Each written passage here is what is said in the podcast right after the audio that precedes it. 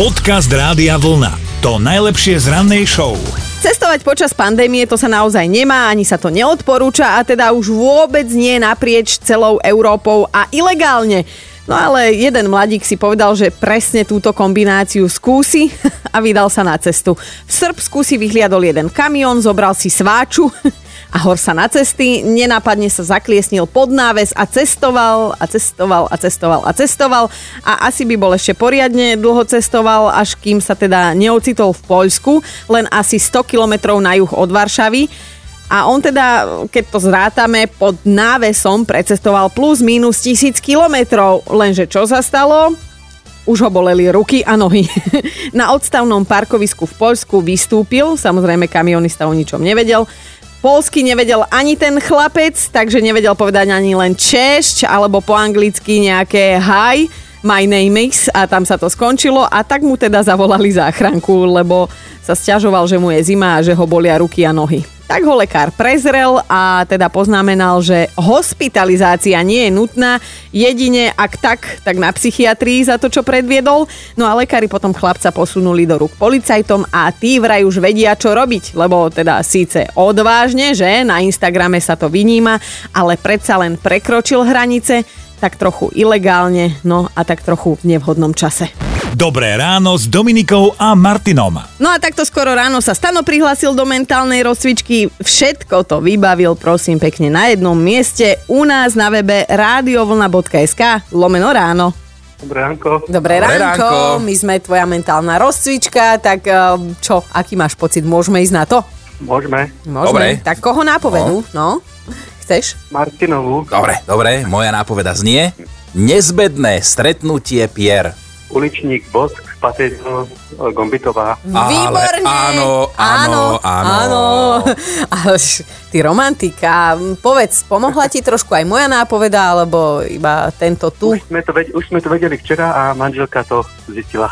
Á, tak, Perfektné tak dajte si práca, jedného mhm. uličníka takto na ráno, lebo ste to spolu zvládli, ale tričko môžeme poslať len jedno. Budete si striedať?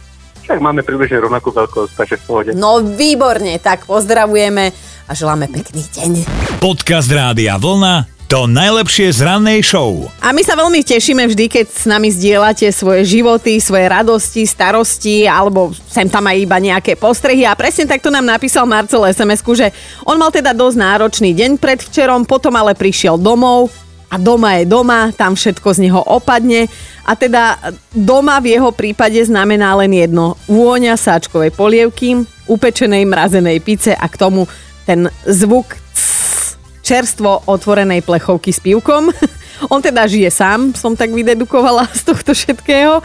A ako sa tak dobre najedol, tak si ešte zapol Simpsonovcov a vtedy si uvedomil, že presne to je tá správna domáca pohodička a presne vtedy vie, keď sa toto všetko, tento rituál udeje, že je doma.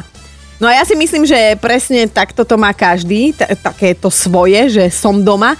Lebo ja som mala Pavlov reflex vždy, keď som počula tento zvuk. Skrátka, vtedy som vedela, že som doma. Áno, áno. To je prosím pekne vysávač a teda vždy, keď som prišla domov, tak buď sa už vysávalo, alebo teda mala som ho pripravený a muselo sa ísť vysávať a samozrejme prišlo to mne. Tak teda dnes budem chcieť vedieť, že čo okrem priestorov, že byt, dom, alebo čo okrem rodinných príslušníkov vo vás vzbudzuje ten pocit, že áno, som doma a už to viem. Dobré ráno s Dominikou a Martinom. Miro napríklad napísal, že ho vždy doma víta susedov pes, skrátka nie sú kámoši a nikdy neboli ani nebudú, takže keď počuje strašne vytočeného psa, ktorý má chuť vyhrísť z dverí výplň, aby Mira rozštvrtil a zahrabal ho na záhrade, tak vie, že je doma. Miro, podľa mňa je to jedna milá zlatá čivava. Alebo je to možno nejaký Bernardín. A ty si zaujatý. No ale Andrea dostane pocit domova vždy, keď konečne vyloží nákup do chladničky, dá si tričko, ľahne si teda na gauč a v tú sekundu sa jej lemravý syn opýta, že mami, nenaleješ mi vodu? Potom za tým, keď ho pošle niekam, tak hneď sa opýta, že čo bude na večeru dneska? Že skrátka ten pocit nasrdenosti, že to je tá práva vôňa domova. Viem si veľmi dobre predstaviť, ale píše aj Heňo, Ten vie, že je doma, keď si uvarí kávu, zoberie si časopis, škatulku cigariet, pekne na balkón a nerušene sedí, len tak voľne pohodený na tom balkóne a je mu dobre. A ja som myslela, že to je taký iný rituál, že teda áno, cigarety a, a tá káva na balkóne a, potom už nerušene Časopis sedíš. už inde. No. Podcast Rádia Vlna to najlepšie z rannej show. Hela píše, že jej manžel celý život chystá a pripravuje rôzne bylinkové mastičky a podobne. A vždy aj nejaké tie bylinky suší a robí z nich také tie voňavé somarinky. Takže keď otvorí dvere a cíti bylinky, tak je rozhodne doma. No, neviem. Ja keď cítim bylinky, tak mám pocit, že boľavé nohy. To je tá istá vôňa. Ja keď cítim, teda keď počujem voňavé somarinky, tak si predstavujem kadečo. Ale Filip napísal, že on je doma vtedy, keď si môže nerušene dať dole nohavice. Mm, Ale že teda fungovať len v boxerkách, lebo Aspoň to. hneď som sa zháčila. A že keď si k tomu ešte aj môže zapnúť nejakú počítačovú hru a upadnúť do sociálnej komy na niekoľko hodín, tak vtedy vie, že je doma a že je dobre. A tak dobre, keď takto. Marcela má pocit domova vždy vtedy, keď si v telke môže zapnúť, čo ona chce.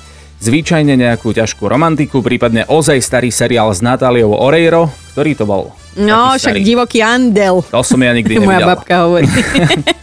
Doma No tak- ale rozhoduje o programe v telke vždy Marcela a ostatní vraj môžu rozkrajať. Ty si chcela niečo povedať? Čo som ti skočil do reči? Nie, že však nie si moja babka, aby si vedel, čo je to divoký andel. Dobré ráno s Dominikou a Martinom. A mali by ste vedieť, že aj papagáje môžu skončiť v izolácii pre nevhodné správanie. 5 vtákov z britskej zoologickej záhrady museli dať normálne do karantény a nie preto, že by ich nejako silno ohrozovala súčasná pandémia, ani preto, že by ich nejako silno ohrozovala nejaká iná vtáčia choroba.